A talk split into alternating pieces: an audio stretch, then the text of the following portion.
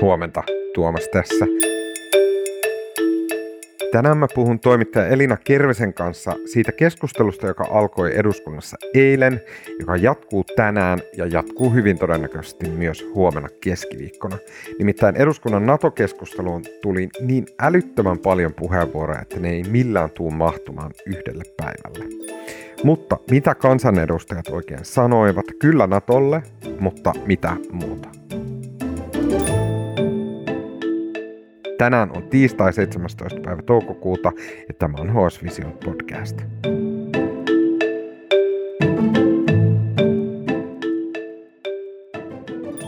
Elina, sulla oli kiinnostava tehtävä viettää eilinen päivä eduskunnassa kuuntelemassa kansanedustajien keskustelua Natosta. Ennen kuin ruvetaan käymään sitä läpi, niin pystyisikö vielä jotenkin kertomaan, että miksi kansanedustajat puhuu näistä NATO-asioista nyt? Vaikka itse NATO-jäsenyyden ratifiointi tapahtuu sitten, kun kaikki muut maat on ratifioinut sen ehkä joskus jopa vuoden päästä. Miks, miksi tästä puhuttiin nyt eduskunnassa?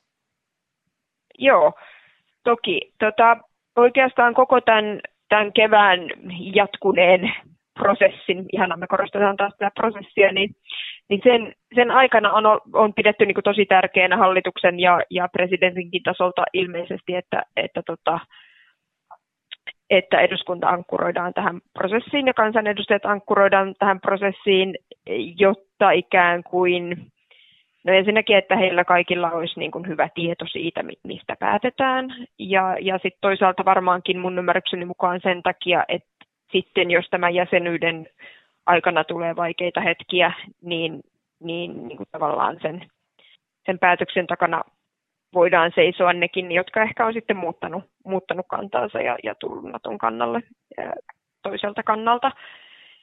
Ja, ja sen takia tämä on päätetty tuoda, tuoda eduskuntaan, että sen taakse saataisiin laaja tuki.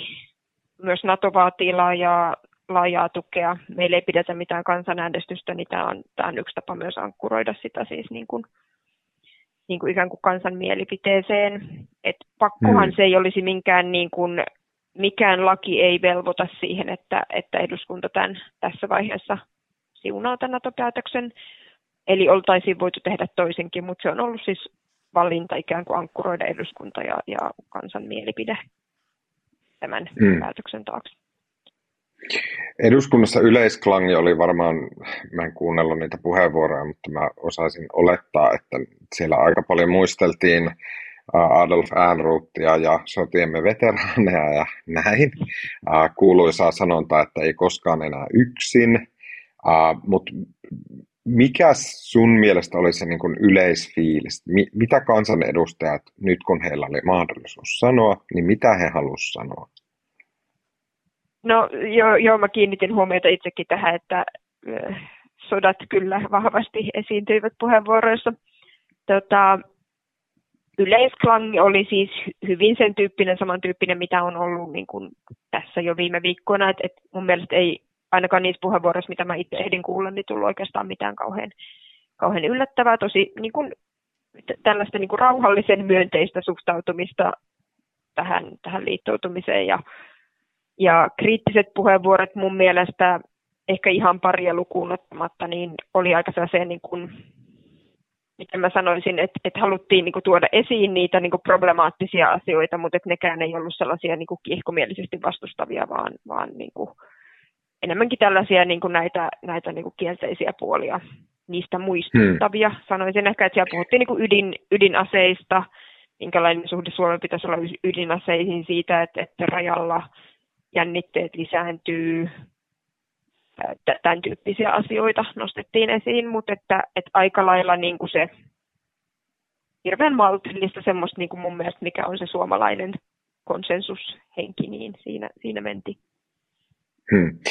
Äh, minkä verran siinä oli äh, semmoista niin kuin tulevaisuuden äh, tavallaan NATO-päätöksiin liittyvää pohjustusta, millä mä tarkoitan sitä, että kun että et se varsinainen jäsenyyskysymys on yksi kysymys ja se on yksi asia. Sitten mä ymmärrän se, että varmasti suurin osa eduskuntakeskustelusta pyöri sen niin kuin NATO-jäsenyyden kysymyksen ympärillä.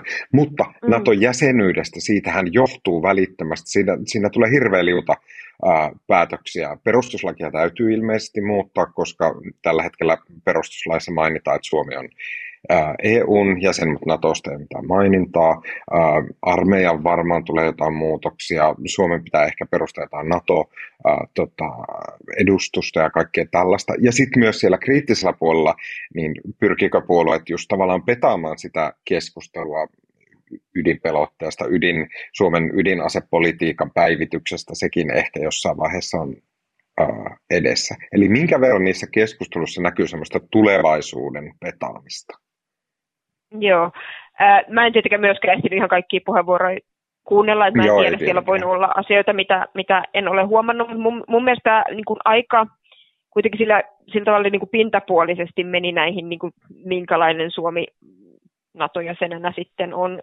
Teemo, että kyllä niitä sieltä nousi, mutta et, o, omaan korvaani osui kuitenkin vielä toistaiseksi aika semmoista niin kuin, vähäistä keskustelua tästä, että et, et juuri no, nousi esimerkiksi tämä ydinasekysymys, mihin sitten toi puolustusministeri Kaikkonen otti siihen kantaa, että et eipä niitä nyt niitä, tota, eipä niitä ydinaseita tänne juuri kukaan ole niin kuin tyrkyttämässäkään ja että et, et Suomi ei sinällään ole niiden sijoittamista Suomeen lähdössä tavo- tavoittelemaan tai muuta tällaista. Tämä oli yksi, yksi mistä siis niistä tuli keskusteluja ylipäätään niin kuin siitä, että Suomen pitäisi, pitäisi edelleen olla siis niin kuin aseriisuntaan panostava maa ja, ja niin kuin tämän, tämän tyyppisiä puheenvuoroja kuulin itse.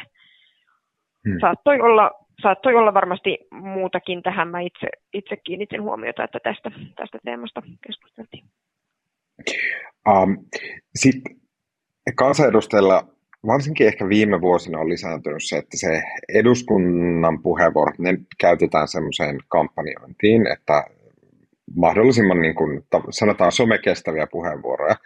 Mm. Kun sä liikuit eduskunnan salin ulkopuolella siellä kuppilassa mm. ja käytävillä ja näin, niin oliko siellä mm. se puheen, puhetapa, pointit, se, mistä ne, mihin kansanedustajat oli kiinnittynyt, oliko ne samoja kuin salissa? No mun mielestä tuntui siltä, että, että se oli hyvin samantyyppistä, että, että se on niin kuin yhtenäinen henki, aika rauhallinen henki, että en niin kuin havainnut mitään niin kuin sillä aika selkeästi poikkeavaa.